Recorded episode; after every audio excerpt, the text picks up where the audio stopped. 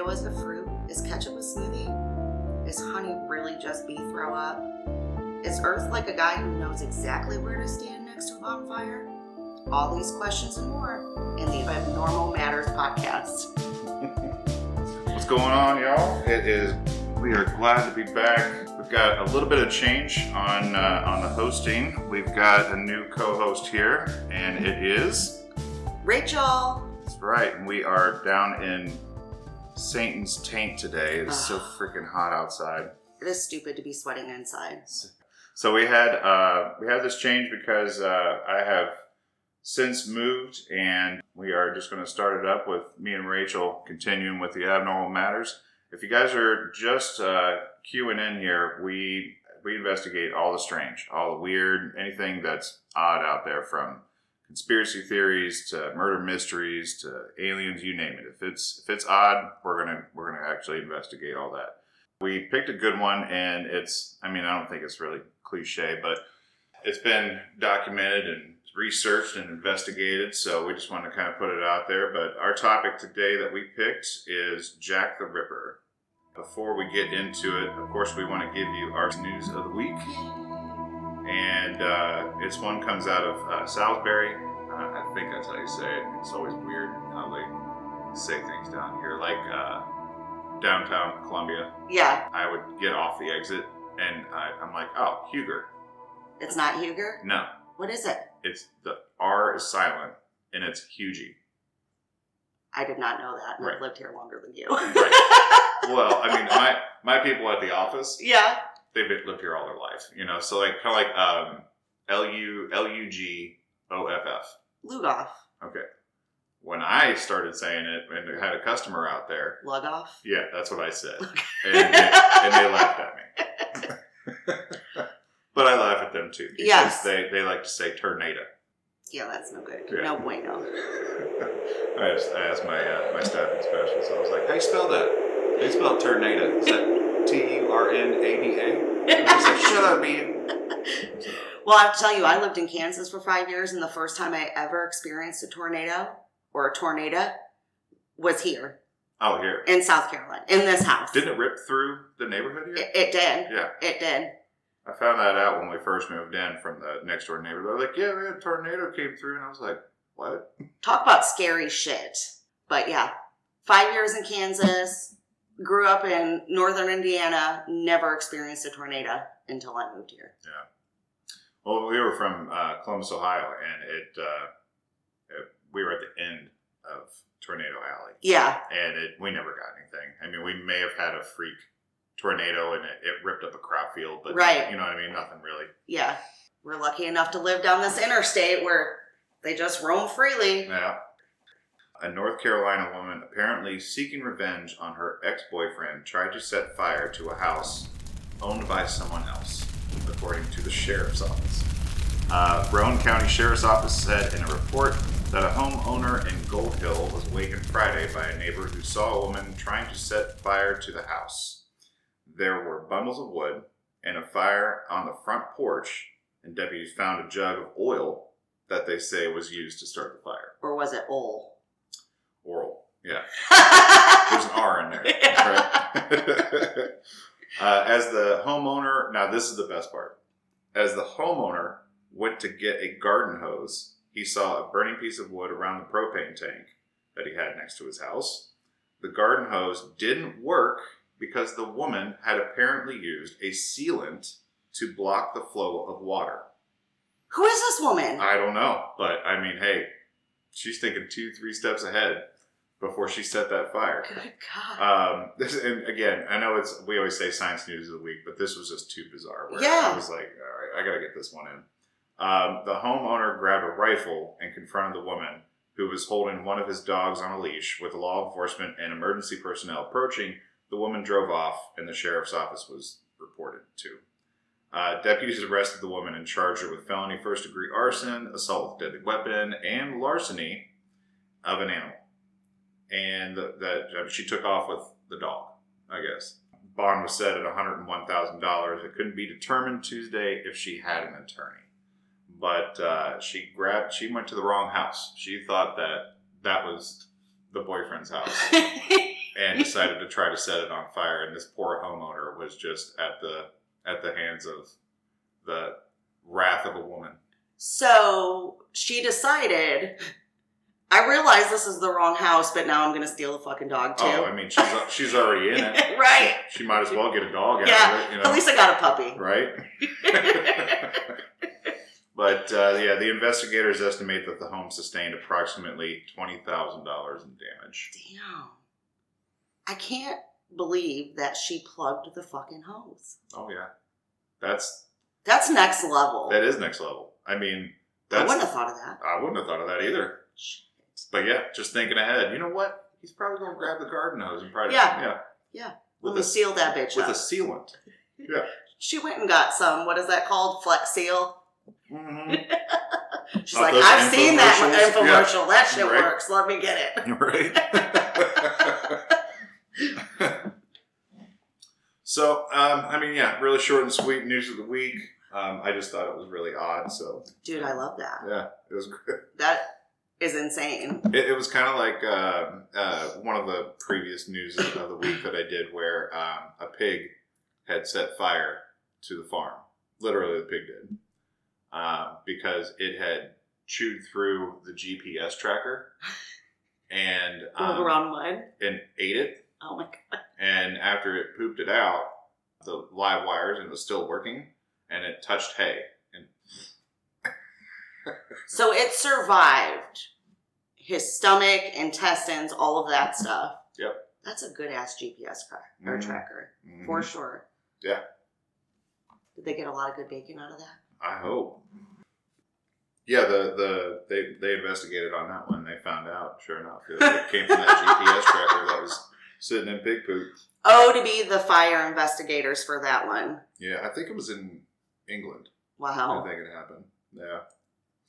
But uh, all right, well, I mean, let's let's dig right into it. Oh, yeah. We got a lot of information on this one. So, Jack the Ripper. Jack the Ripper murdered. Well, we're, we're gonna say he's suspected of eleven, or kind of people think during the time frame of what was it, like nineteen or eight, 1888 in Whitechapel and which is like East End near London.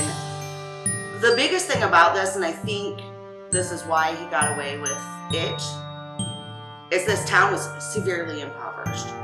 You have thousands of people influxing in this area. There's not enough housing, there's not enough jobs. Some of the biggest jobs were obviously female prostitutes. 62 brothels, 1,200 prostitutes, ladies of the night, whatever we're supposed to call them. You know, just a little tidbit, unrelated, but 55% of the children born in Whitechapel died before they were five. So this kind of tells you the area that we're at. The the biggest means of work outside of the workhouses that they would stay in, where you'd have to go in and you'd have to do menial tasks to get a bed, was butchers. There were a ton of butchers. And so half the men outside in these bars or brothels and stuff had blood all over them. hmm So nobody knew. It wouldn't be anything just right. to see somebody just to see somebody walking around with blood all over their hands. So there was no way they were ever going to be able to pinpoint. Plus, another thing was, as you think about here, even though we're kind of off the beaten path, but it's still fairly light, even though it's dark outside. Mhm. There, think about going out to the country where there's nothing out there. It's pitch black. You can't see three feet in front of you, two feet, maybe even inches. And we're even talking before Edison times. So Right. There's no electricity. Right, it's gaslight at this point, maybe if you're lucky, or just good night vision Right. at this point. You a know, full moon. yeah, exactly. You pray for a full moon that night. Yeah. Right. So, I think that's how. And we're talking about England where it's just rainy all the time, so there's cloud cover and Yeah, it's just drab, and you know, when I think about this case and the history of it, I don't see anything in full color. All I see is browns and blacks and grays because that's what it was like there. So I can't imagine the investigators, even during that time, being able to have really good evidence and suspects, even though they interviewed what like three hundred people. Oh, it was ridiculous. Yeah, How many yeah. they pulled in and questioned. Yeah. yeah, Um, yeah, they they um, let's see here. Uh, Yeah, the eleven separate murders between 1888 and 1891, Whitechapel murders. The five of these, which were the the, the canonical, Mhm. uh, the murders of Mary Ann Nichols, Annie Chapman, Elizabeth Stride, Catherine Eddowes, and Mary Jane Kelly. I think those were the canonical ones yep, and they were just uh, single kills. But there was one, and we'll kind of get into it on the Canonical Five. But there was a double murder. yeah. Then they call it what do they call that? The double event. The double event, yes, yeah, where they thought that Jack had just slipped through the fingers, like incognito, not even incognito, just boastfully walking through that area. Right. Yeah, they think that he got disturbed during that one where, you know, there was that guard that was going through and he had just went through that area. Well, we can go through it in detail later, but he was going through the area making his rounds or whatever. Came back and found her. The swiftness of the attacks and the manner of the mutilations performed on some of these bodies, which included disembowelment and removal of the organs, led to the speculation that the had the murderer had the skills of a physician or a butcher. And Yep. Just like you're saying, how many butchers are out there now? Right. So, um, Far less doctors than butchers. Right. And uh, however, the other disagreed strongly and thought that the wounds were too crude to be professional. Uh, the alibis of the local butchers and slaughterers were investigated with the results that way that they were eliminated from the inquiry. Oh, here it is. Over two thousand people were interviewed uh, about the whole thing, and upwards of three hundred people were investigated That's right. and 80 people were detained. Yeah. So they thought they had Jack within the 80 people that they had detained. And we still don't have them. Nope. Now there is some good um, evidence later on. Now that this, you know, now that we have DNA and that kind of stuff, but we'll get more into that there too later on. During the course of the investigations of the murders, police regarded several men as strong suspects, though none were formally charged. Right. So, um, One of them was the leather apron. Yes, and it's funny that they that Jack, when he sent his note, Right. included that Right. uh, in there. But uh, I mean, you want to kind of go through a timeline of it, or did you have a timeline? Sure, I do. Um, so I'm actually going to start pre Canonical Five. Why can't I say that? Oh my god, Canonical? Yeah, you Canonical can. Five. Um, with the first two murders that happened in Whitechapel. So we're talking. Our first one was um, Emma Elizabeth Smith. They. I, I'm not exactly sure why they bring her in in this time frame, other than maybe to paint a picture of other violence that is going on in the area at this time. So she survived her attack. She was bludgeoned uh, in the face, um, and she had an object inserted into her vagina. This is important later for what happens to the other ladies. Now, she didn't die on scene. She died in the hospital, but when she was in the hospital, she said two to three men attacked her. So that's why it was like, okay, definitely not Jack the Ripper, but we're still going to include you in this time frame because it was just horrible during We're, this time. we're not in Ripperville yet. Right, exactly. Um, the next one, Martha Tabram. There are many people that think that she is a Ripper victim. She had 39 stab wounds, damaging her throat, which again, throat is important later, lungs, heart, liver, spleen, breasts, and vagina, but she was not sexually assaulted. And we know the others were not sexually assaulted either. Canonical, God bless it. Canonical 5. So I didn't know what that meant. Um, so I did some Googling, and basically, that just means that they believe that these five were all murdered by the same person. So our first victim is Mary Ann Nichols. She was murdered on um, 831 88. She was last seen alive one hour before her body was discovered. And this is a trend with these ones. Her throat was severed, like down to the bone. She had two vaginal stabbings. Her abdomen was ripped open, enough for her bowels to protrude. Um, and she had several other stab wounds in her, uh, about her abdomen. The thing is with the ripping uh, open of the abdomen is it was an incision that went down and around the belly button. And this is a medical procedure. Mhm. You know, they don't slice through the belly button for whatever reason. So again, this this points to somebody other than a butcher. Yeah. The next person we have is Annie Chapman. And we are nine days, eight days after. This is September 8th, 88. Again, her throat was severed and she was basically gutted.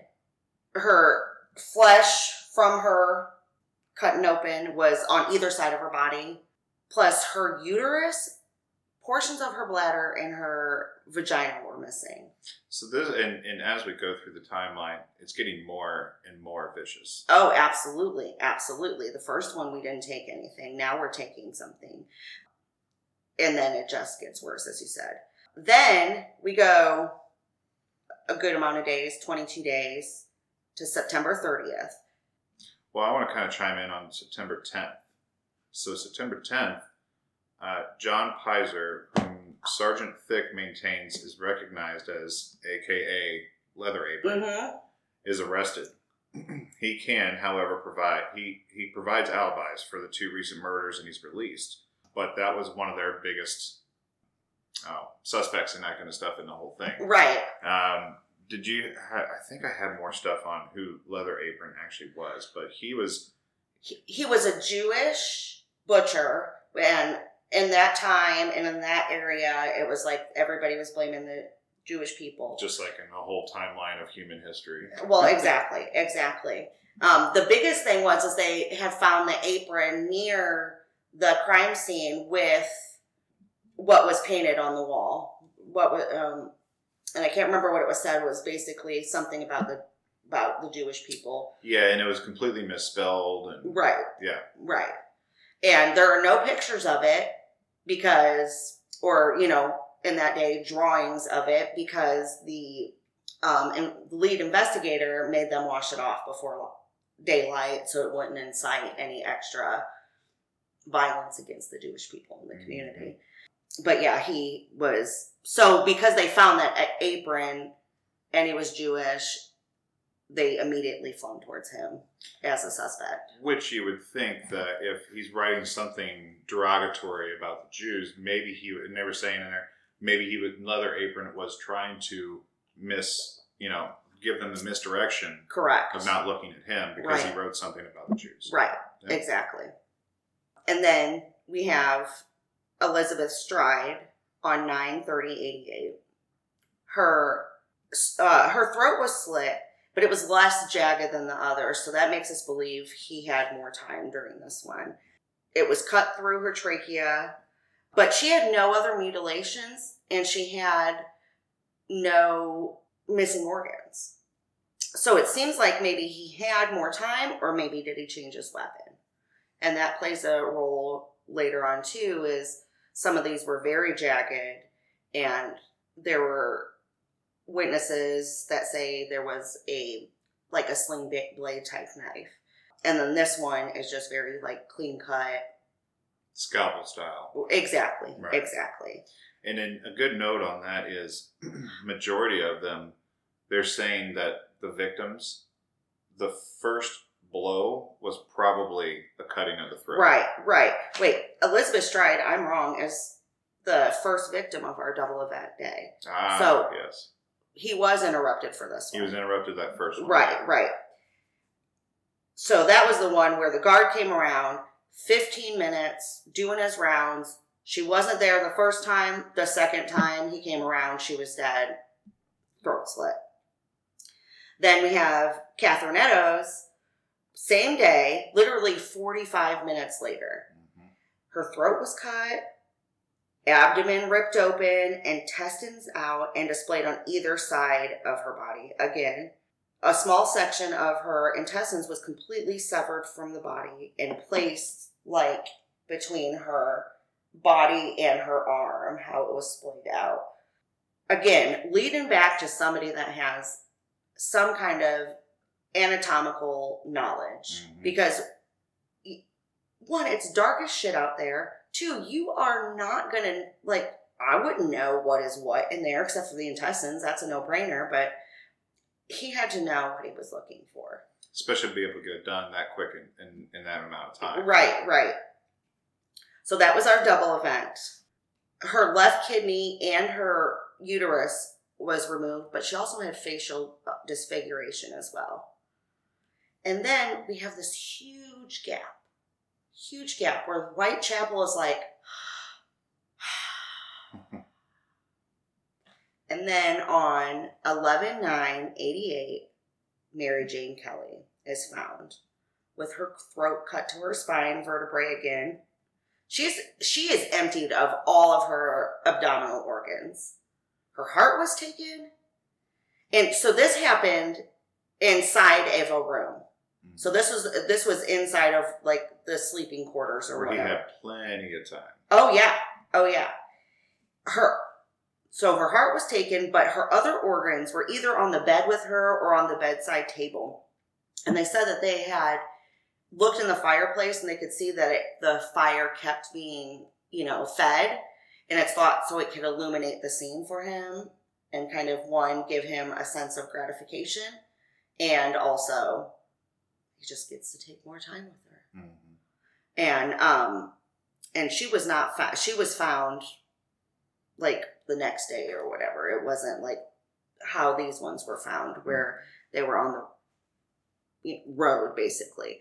But the the timing of these is interesting because you have your first two that are at the very end of the month. Their last day of the month. And then you have um well not the first two but the first and then the double event last day of the month. And then you have the one that occurred on 9 8 and then 11 9. So it's suspected as well that you know you had they had travelers coming in and out and they would park on the docks for the weekend and then be gone. And these dates are all around a weekend time frame. Mhm. Where they kind of coincide where they're coming Mhm. into port. Yep. So of all the people that they even looked at, it could have been somebody else altogether because they were just not there. And just, the, I mean, the sheer fact of, of investigating back in that time. Mhm. I mean, what tools do you have? You don't have any DNA. Right. I mean, did they even do fingerprinting at that time? I don't think they did. I don't think so either. And all you have is just word of mouth. Yeah, good old fashioned legwork. Right. Yeah. and anything that was left at the scene, like a scarf or something like that. Right. You know, and so you had the odds stacked against you if you were going to try to solve something back then. Oh, absolutely. Unless you had a witness or you saw it yourself. And I mean, in this area, witnesses sometimes can't even be trusted because they're sitting in the alcoholism was rampant in this area. Oh, And- any, and- any place that's depressed, yeah. Right. And all of these ladies suffered basically from alcoholism as well, you know, and they were just down on their times and mm. led to prostitution. So you have all of these people that may not be excellent sources for accurate information. No, that's good stuff on the timeline. I mean, it's it. I want to try to start getting into who's sus Mm-hmm. because that was interesting too. Um, I've got a top five. I don't know what names you got in there, so let's kind of correlate here. I've got, let's see, let's start at the top here. I got Montague John Druitt. Did you get that name? Mm-mm. So Montague, early December 1988 is when he passed away. So that would kind of coincide when it Right. kind of went dark. Right.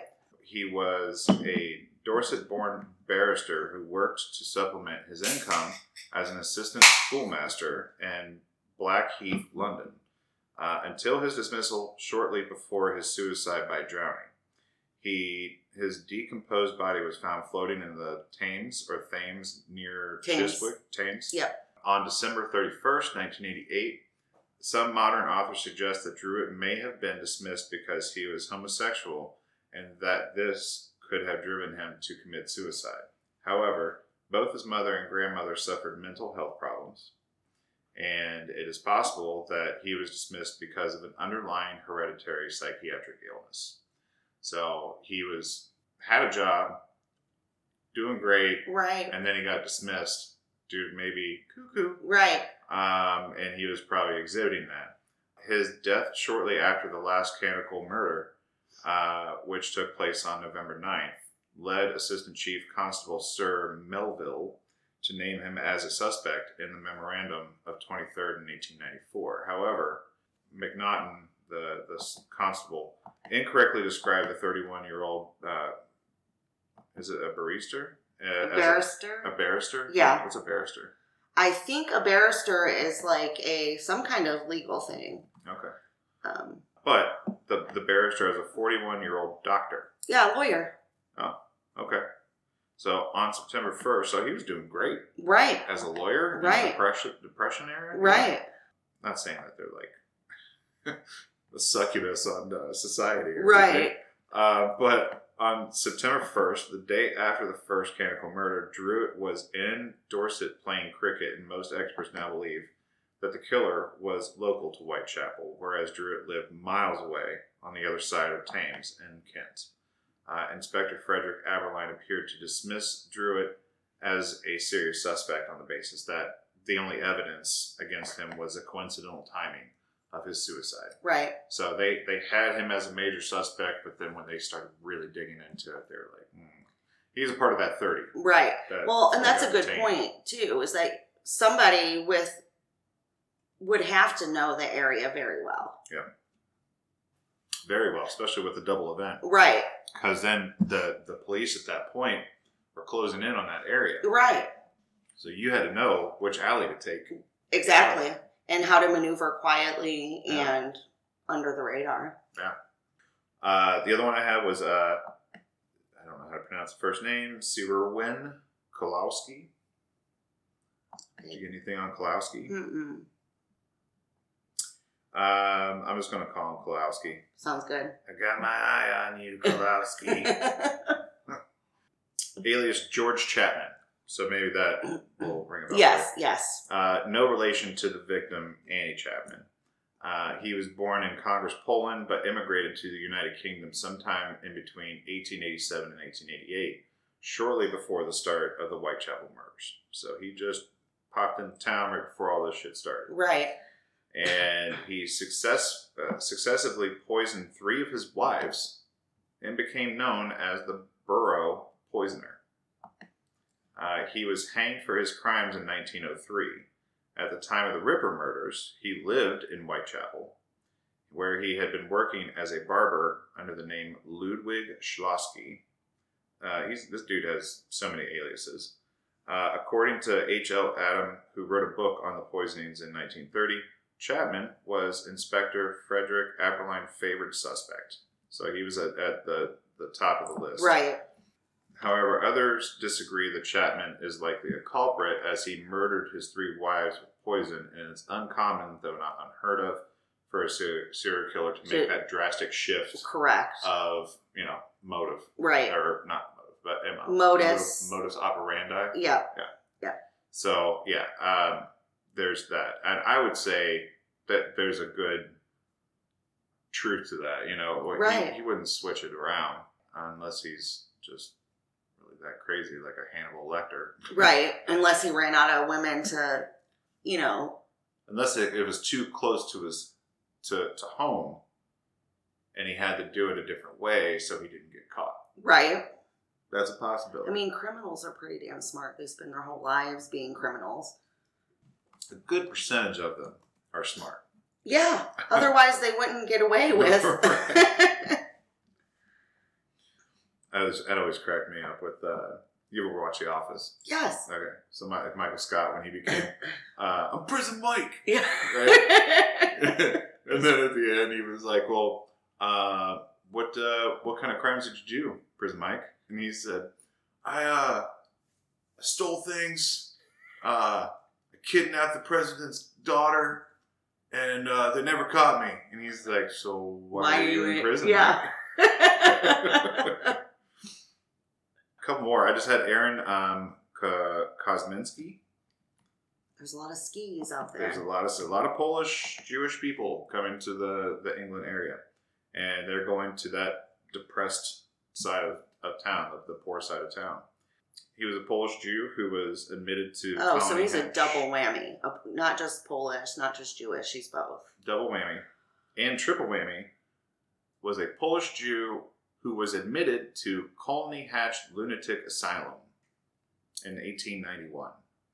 He was named a suspect by Sir Melville, the um, chief inspector, Yeah. and uh, by the former chief inspector Donald Swanson in handwritten comments in the margin of his copy um, of his memoirs, he had Kaminsky's name in there as a possible suspect. Um, Anderson wrote that a Polish Jew had been identified as the Ripper, but that no prosecution was possible because the witness was also Jewish and refused to testify against a fellow Jew. So um, there's some uh, constitutional rights starting to actually happen there, where it's like you know that you can't make them speak. Right. Um, but yeah, they had a whole a huge memorandum of this um, stating that stated that no one was ever identified as a Ripper, which directly contradicts Anderson's recollection recollection of it. Um, in 1987, there was an author, Martin Fido, that searched the asylum records for any inmates called Kaminsky, and only found one. And Kaminsky lived in Whitechapel, check. However, he was largely harmless in the asylum he instantly took the form of auditory hallucinations, a paranoid fear of being fed by other people, a refusal to wash or bathe, and self abuse, self mutilation. So, So he gets off the streets, maybe, possibly, and he starts mutilating himself. And that's not enough. Right. So he has to mutilate other people. Right. I mean, that's mental health, Oh yeah. lived in Whitechapel. I mean, Jewish, where he's he's fitting the profile here. If we were FBI profilers back then, this guy is Right. taking the cake. Well, and I do have the FBI profile on him. Oh, on okay. from no, well, not him specifically, but you know, John Douglas. Oh, yeah, my yeah. favorite guy in the whole world. He actually did um, a profile on them. So he mentioned that this offender does not look out of the ordinary. The clothing that he wears at the time of the assault is not his everyday dress. And so that was a lot of the things that we were hearing is that he's wearing that, you know, uh, The top hat, yes, or the the derby. what the hell, uh, Sherlock Holmes. My God, the Sherlock Holmes style hat. Oh, with the flaps on the side. and it was Yeah, the yeah, plaid, yeah. so he was wearing that, but he was also like always in just a full. It seemed like full dress, long coat kind of thing, and he wants to protect or project to unsuspecting females, ladies of the night, So he can be trusted. Right, that he has money. Consequently, this relieves him from initiating contact. Um, he comes from a family where he was raised by a domineering mother and weak, passive, or absent father. In all likelihood, his mother drank heavily. I mean, who didn't then? And enjoyed company of many men. So, we're looking here is his mother is enjoying the company of many men and he's taking and he's only attacking prostitutes um as a result he received failed to receive consistent care and contact with st- uh, stable adult role models. Consequently he became detached socially and developed a diminished emotional response towards his fellow man. He became asocial preferring to be alone. I mean i like being alone. It doesn't make me a serial killer. His anger became internalized and his yo- in his younger years. He expressed his pent up destructive emotions by setting fires and torturing small animals. By perpetrating these acts, he discovered increased areas of dominance, power, and control, and learned how to how, how to continue violent, destructive acts without detection or punishment. Um, as he grew older, his fantasy developed into a strong component that include domination, cruelty, and mutilation of women. That's a lot of check marks. And then it says for employment, he would seek a position where he would work alone and vicariously experience his destructive fantasies. So this would include work as a butcher, Mhm. mortician's helper, There's medical. medical examiner's assistant, Oh, right there. Boom. yep, or a hospital attendant. Oh, jeez. And he works Monday through Friday and he's off from work. And then he would carry they said he John Douglas believed he carried a knife for a defense purpose just in case he was ever attacked. So he was Got to when paranoid. you're in the slums of Whitechapel. Right, but also maybe paranoid. Right. You're the I mean you're the monster out there and you're carrying a knife because you know you want to protect yourself, but you're the one that's out there. You're hearing shit. Right. Right. Kaminsky's hearing stuff because he just got you know the asylum. They did you did you see about the DNA thing? I did. I did. So the shawl. Yeah, but but the, they don't really think that it came from the crime scene. They're unsure. There's there's questionable that it came from the crime scene. However, the DNA analysis of it, and it really doesn't prove anything, but it gives it a narrowed down that it could have come from descendants Of of Krasinski. so familial Or DNA. Kaminsky. Kaminsky. Kosminski. we'll go with. Kaminsky. Yeah. Comiskey Park. There we. Well, I mean, our older listeners will know where Comiskey Park was. It's not called that anymore. Right. the last suspect that I just want to kind of hit on was uh, John Pizer, and that is the Polish Jew who worked as a bootmaker in Whitechapel. So check again. Um, in the early days of Whitechapel murders, many local suspects thought Leather Apron, that was the guy we were talking about, was the killer right. which was he was picked up by the press, and and Pizer was known as, of course, Leather Apron. Um, he had prior convictions for stabbing offenses uh, in the area, uh, and police uh, Sergeant William Thick apparently believed that he had committed a string of minor assaults on prostitutes. So there's the kind of Right. lead into maybe this is our guy. After the murders of Mary Ann Nichols and Annie Chapman in the late August and, and early September of 88, respectively, Thick arrested Pizer on the 10th of September, even though he was investigating uh, inspector reports that there's no evidence whatsoever against him. Right. And he was clear of suspicion when it turned out that his alibis uh, uh, for the two murders. He was staying with relatives at the time of, of one of the murders, and he was talking with police officers while watching a spectac- spectacular fire on the London docks at the time of another.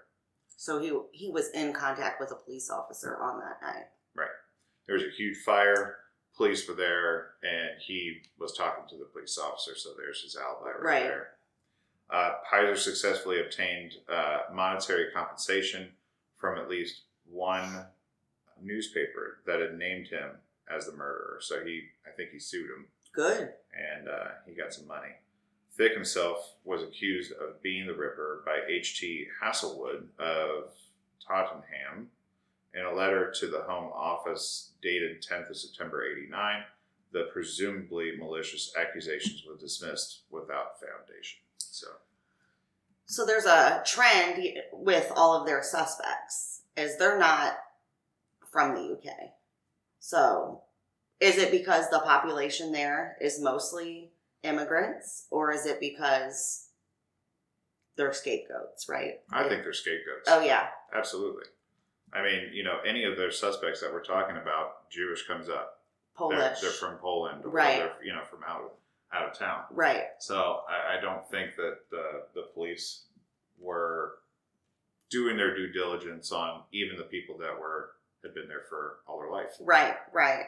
Yeah, and they definitely think that the murder stopped because there was death, imprisonment, institutionalized, or just, you know, left the area. There were four more murders that occurred after that time. There was Alice Mackenzie. She was July 17th, 1889, and she had stab wounds on her neck. It wasn't a, you know, a clear cut. Um, and she had superficial wounds to her breasts and navel. Then there was the Pinchin Street torso that they found. Um, yeah, I remember seeing that. So basically, there was just a torso, and the torso was mutilated, but they ended up finding later an arm or something like that, or floating down the river, like they found, you know, our first suspect.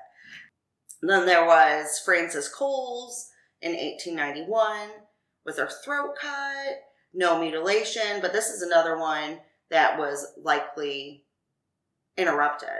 Um, and she was still alive, but she died on scene before medical help um, arrived. There was a man named James Thomas Sadler that was convicted of this murder, and he was then later ruled out as a suspect of the Jack the, as being Jack the Ripper.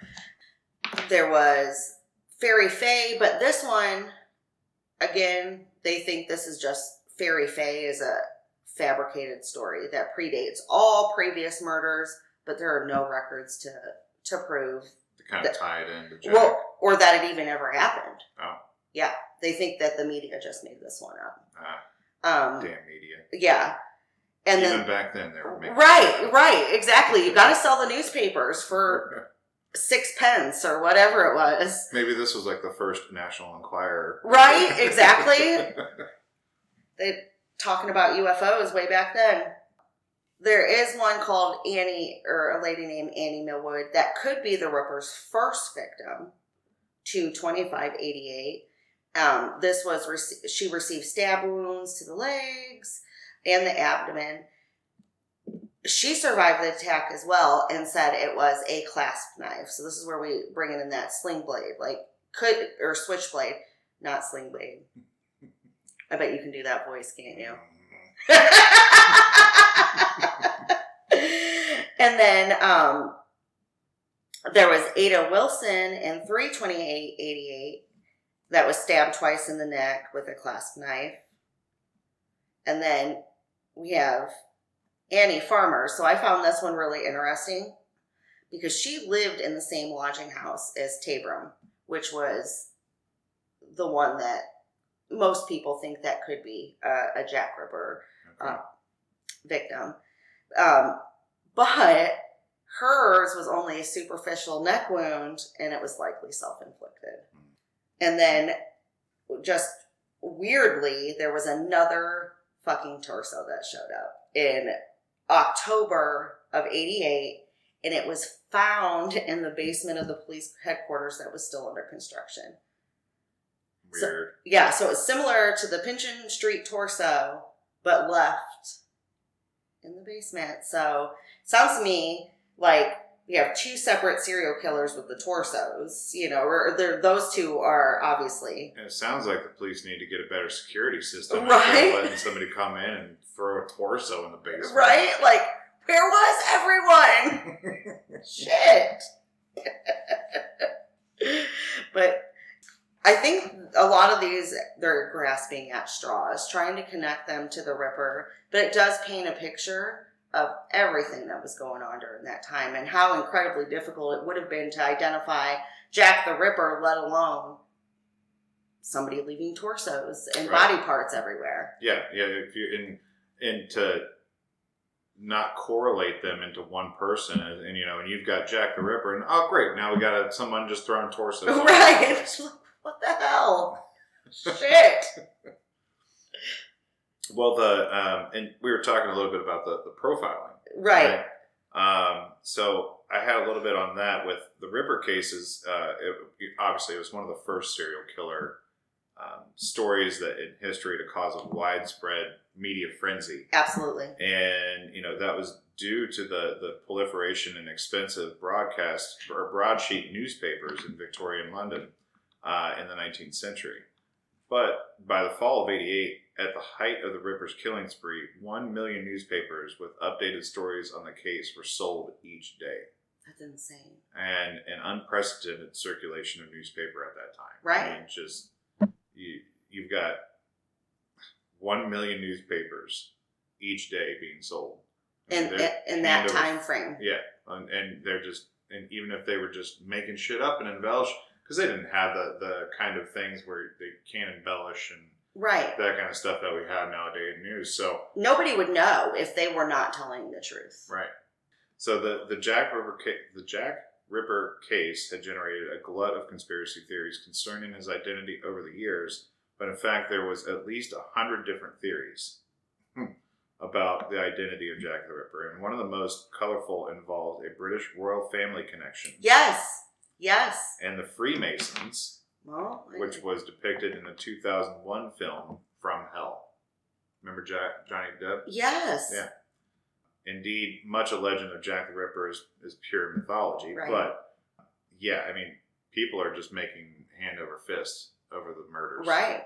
Well, and then there's the H.H. H. Holmes connection, where, you know, the murders here ended in 88. Yeah, they ended in 88, Mhm. and his span of crimes were 1891 through 1894. Have, have you read that book, Devil in White City? I have not. Oh, such a great book. Such a great book. But it's about the H.H. H. Holmes um, case. But there was speculation that it could have been him.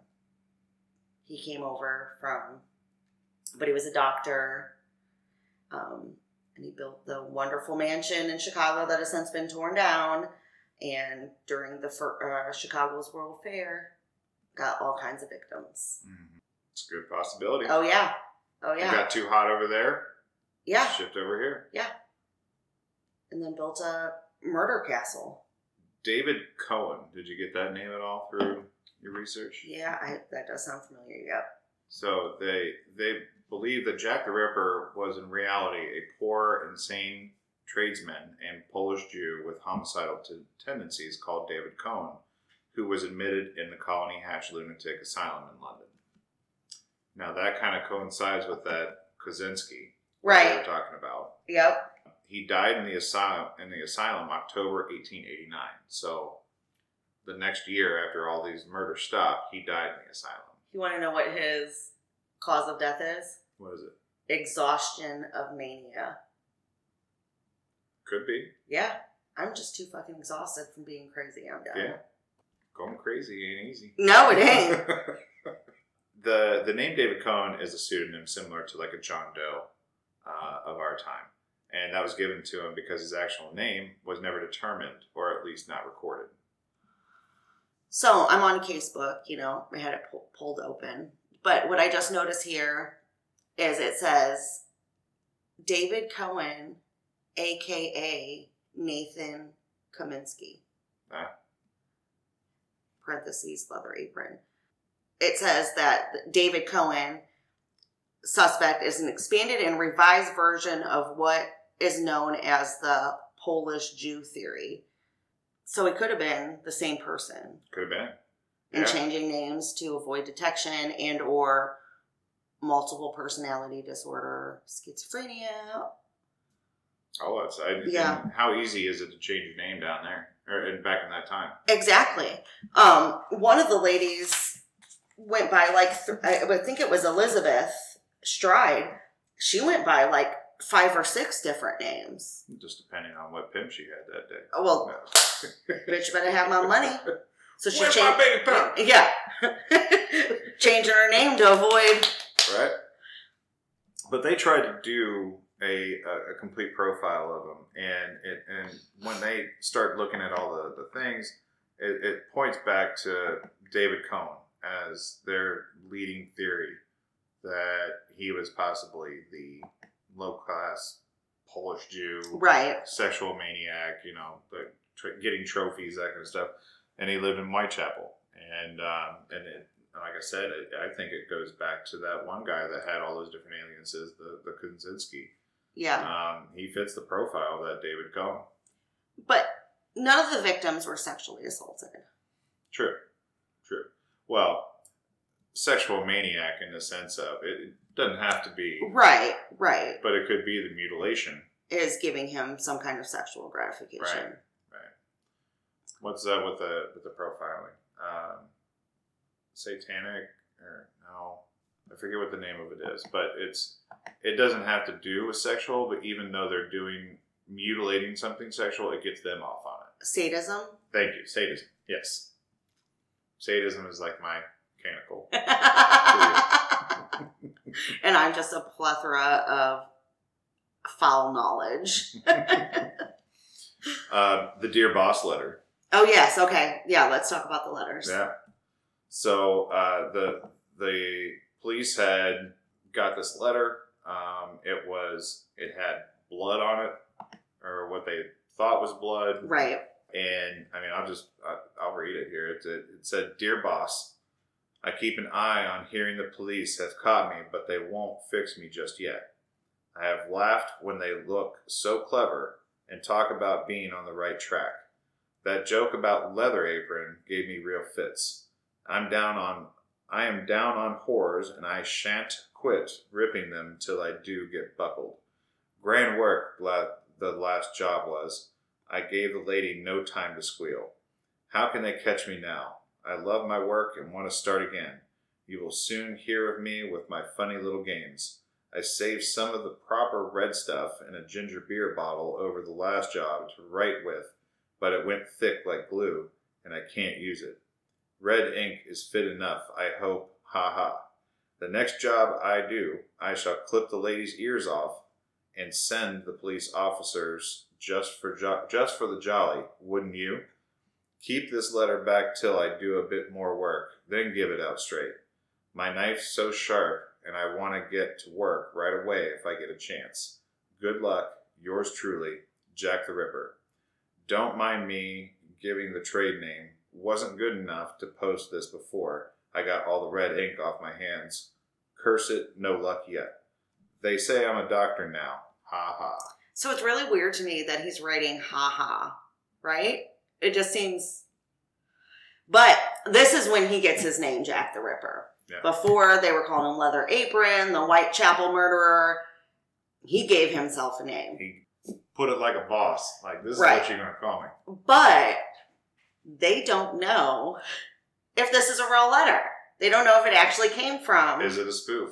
Well, however, the thing about the ear, Yes, but her ear was not cut off. It was just a nick in the ear, likely from slitting the throat and the knife slipping. I thought he took an ear one. No, it was her ear was nicked. Oh, Yeah, her ear was nicked. It was not completely removed. okay. Now, there's another letter further down that I believe will be the real deal. Okay. I'll let you know when we get there. Well, go, you know, if you got it, go ahead. That one was a postcard, though, wasn't it? Well, no, there is a postcard, the Saucy Jacky postcard that came October 1st, 88. Again, these are all coming directly to the media. So makes it super sus. Right. This one says, I was not codding dear old boss when I gave you the tip. You'll hear about Saucy Jacky's work tomorrow. Double event. This time, the number one squealed a bit but couldn't straight off. Ha.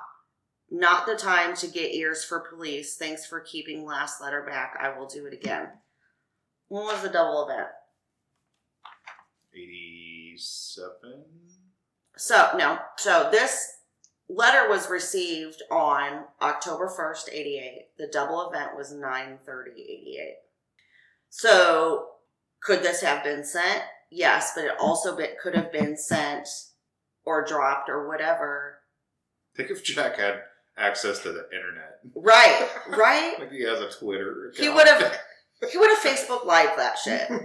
Double event, Yeah. hashtag ripped. Yeah.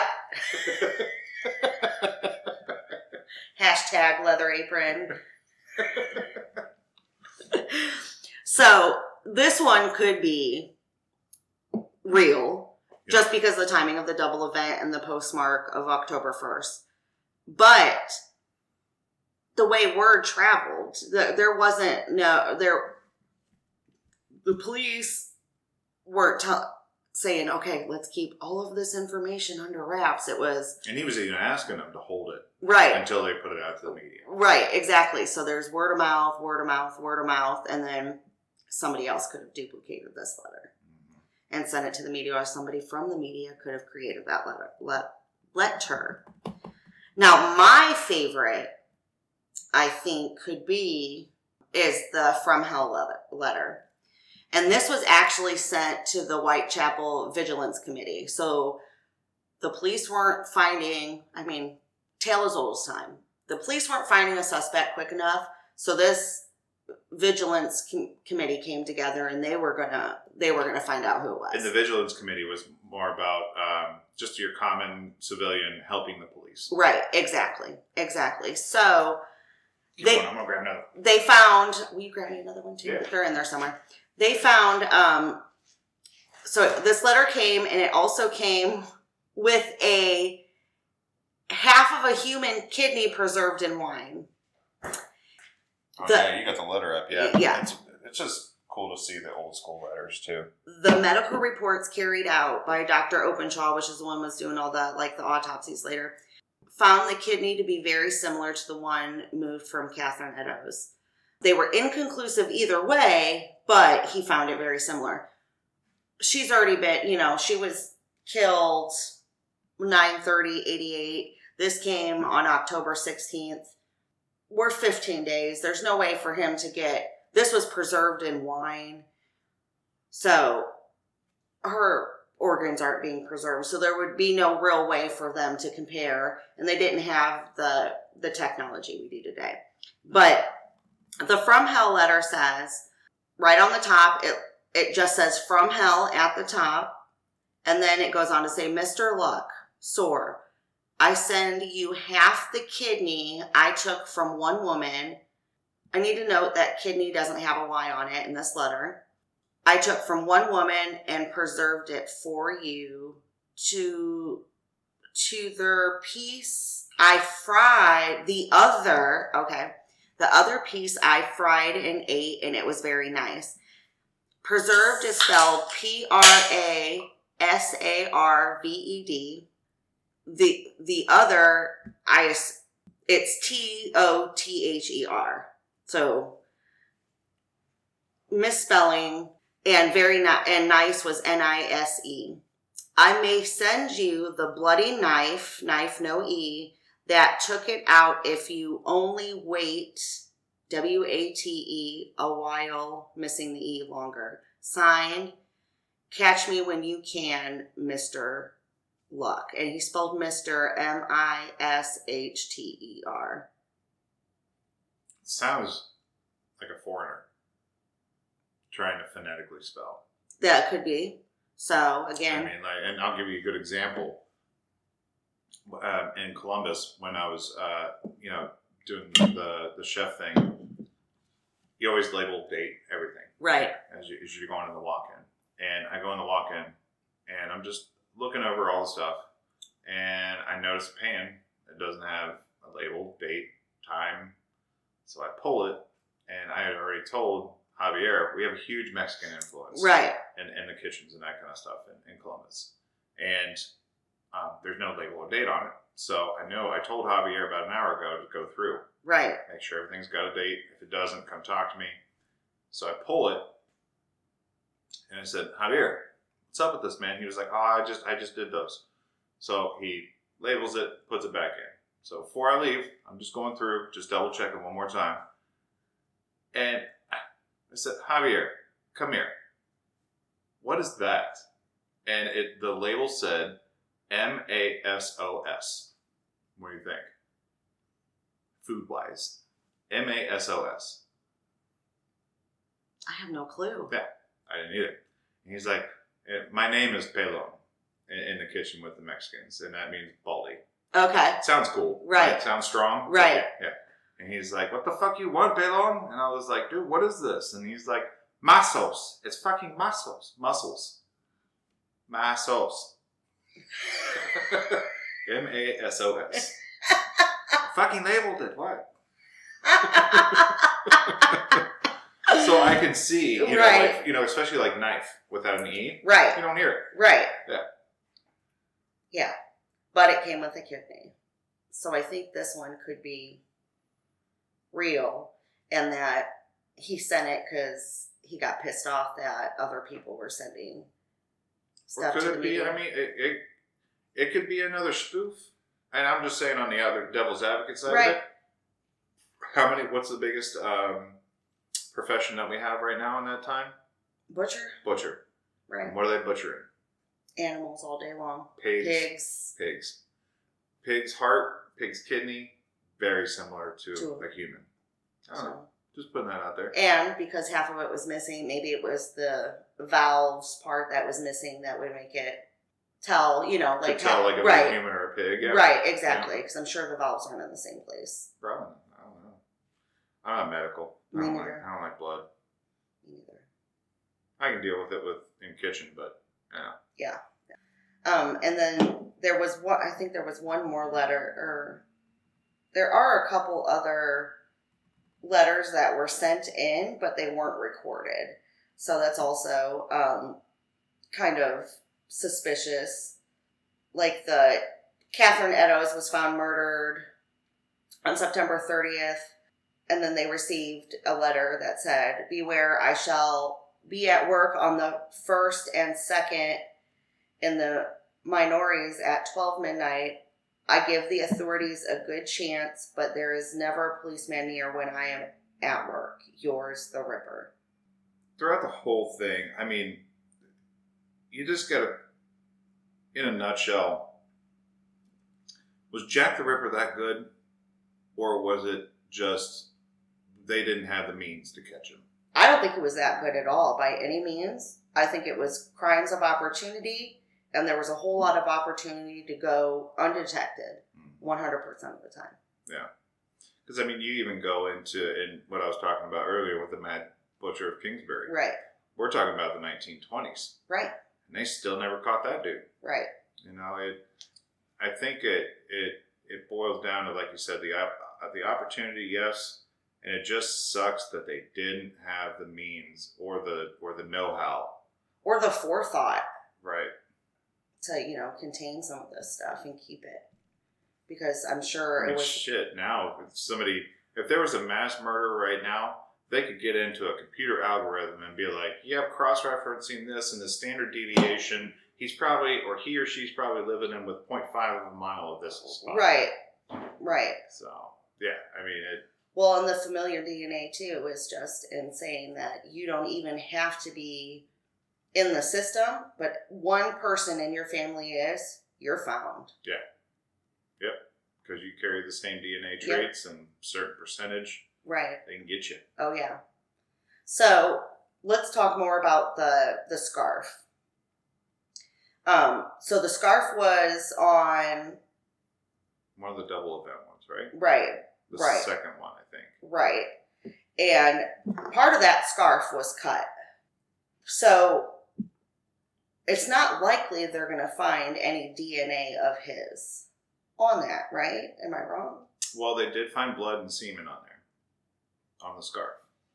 And when they cross reference it with people that were suspects Yeah. at the time, and they find their descendants now, Right. and they compare the DNA, then there is a good possibility that they, they narrowed the 300 and then they narrowed it down to 80 Right. Well, now they're taking the the descendants, and they're from the eighty.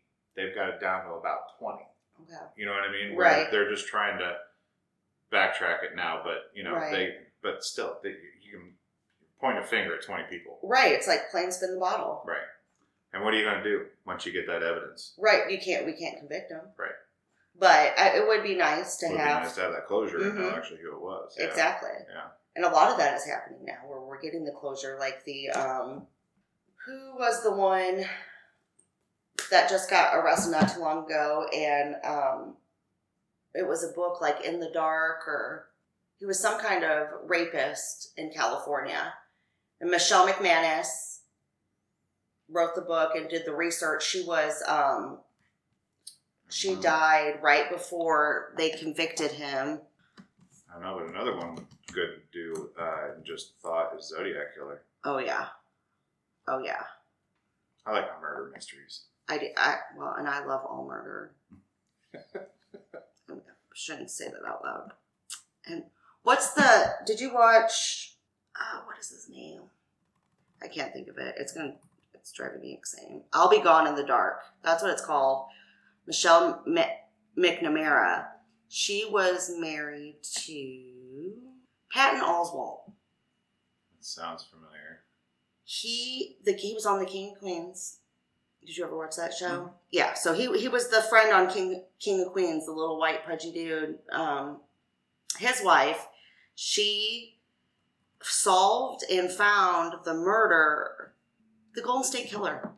Oh, wow. Yes. I didn't hear about that. Yeah, she she ended up passing away um, right before they convicted him. But basically, she just said, "I'm going to solve this. I'm gonna I'm gonna find all the evidence and I'm going to get it." And they ended up finding out who did it, and they convicted him after all of these years. And you confessed to it?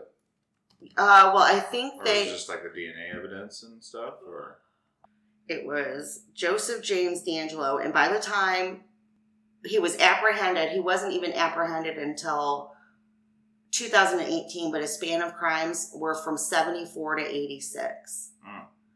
And I um, thought he got away with it. oh, we sure as fuck did. And then through all of her research and dedication, she identified him, and Hmm.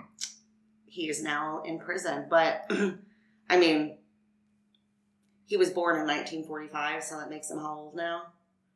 Uh, 80 something. Right. So he lived an entire life after going on a murdering spree and killing all of these women. And it's just insane. So it was um, 13 murders, 50 rapes, and 120 burglaries Holy across shit. California between 74 and 1986. Damn. hmm was busy. Hell yeah, he was. And then he just stopped. He's like, I'm too old for this shit, or I don't know. And he was married.